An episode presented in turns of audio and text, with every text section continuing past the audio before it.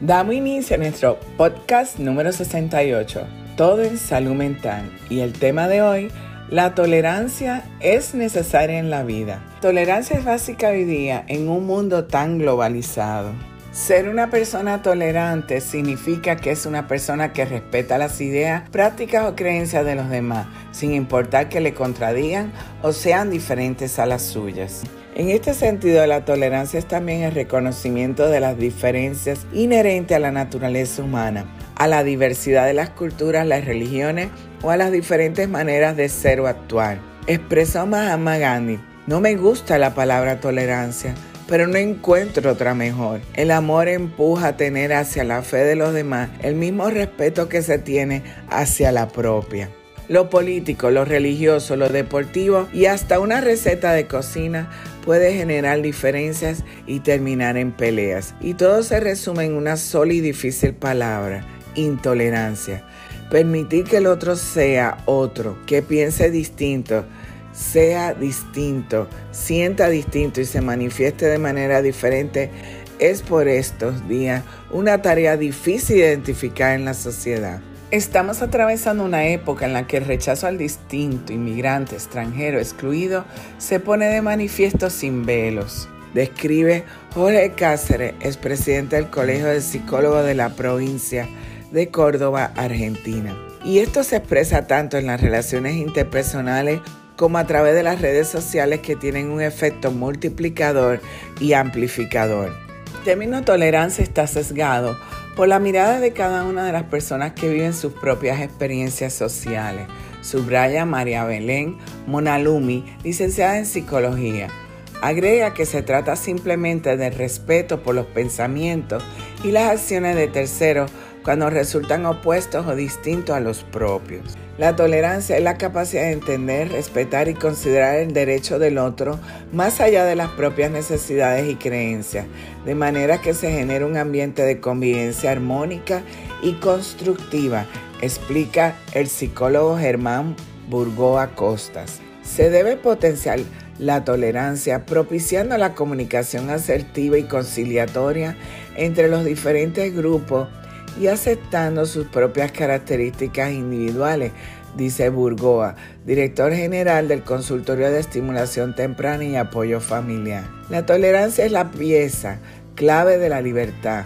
La convivencia pacífica, el bienestar, el respeto hacia el otro y la vida en armonía en las naciones civilizadas. Toda persona posee el libre albedrío para escoger sus creencias, hábitos, opiniones y actitudes propias de la naturaleza humana.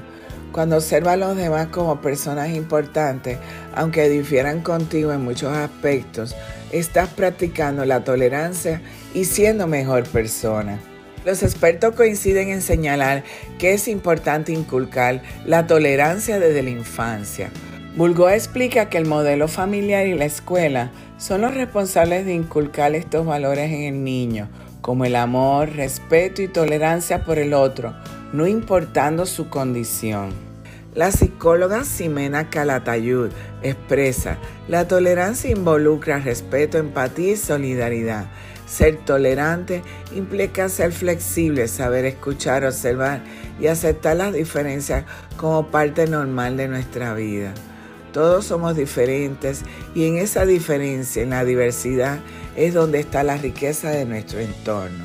Un estudio científico de la investigadora Charlotte Van Ooyen del Whitley of Hope College en Holanda asegura que las personas acostumbradas a rumiar sus errores o los cometidos por otro en el pasado suelen sufrir situaciones de angustia, ansiedad y hostilidad con más frecuencia que los individuos con mayor tendencia a perdonar. Según los datos estudiados, las personas que refirieron sentimientos más negativos, además de una mayor preocupación, tristeza y falta de de control fueron también las de peor nivel cardiovascular. Asimismo, estas personas presentaban cierto daño en el sistema inmunológico. Es por esta razón que deberíamos comenzar a ser tolerantes. He aquí seis principios generales para aprender a ser tolerantes. Primero, no responder a las agresiones. Cuando somos insultados, provocados o acusados injustamente, debemos responder con el silencio. Esta fuerza es naturalmente mayor. Segundo, mantenerse en calma. Cuando nos encontramos con personas que nos quieren incomodar, derrumbar u oprimir, debemos enfrentarlas con calma, evitando cualquier confrontación. Tercero, la compasión frente a la envidia y el odio. Frente a la envidia y el odio de otros, no debemos responder igualmente, sino ofrecer nuestra amistad y mostrarle nuestra intención pacífica, demostrando así con educación nuestra superioridad. Cuarto, gratitud frente a las difamaciones. Si alguien lo insulta y difama, no se enoje con quien lo provocó, sino acuérdese de los beneficios que esa persona le proporcionó en el pasado y sea agradecido por eso. Quinto, no lo hagas personal. A veces dejarte llevar por las opiniones de alguien más te hace perder los estribos y todo porque lo tomas como si fuera un ataque que va dirigido directamente a ti.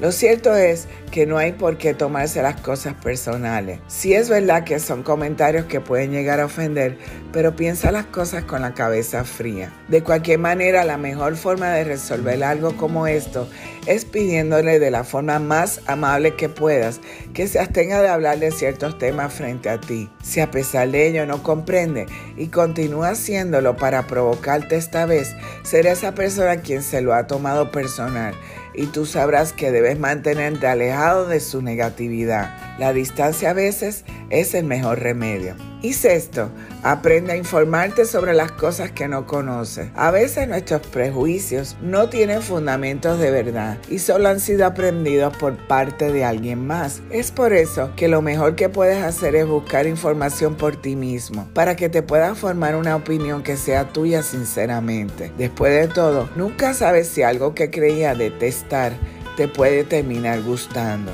Aprende a ser tolerante en la vida. Es muy necesario ya que se podrá desarrollar la virtud de ser prudente. Y recuerda que para mantener el equilibrio en la vida necesitamos de salud mental. Síguenos en las redes sociales Facebook e Instagram como Instituto Nina y accede a nuestra página web www.institutonina.com.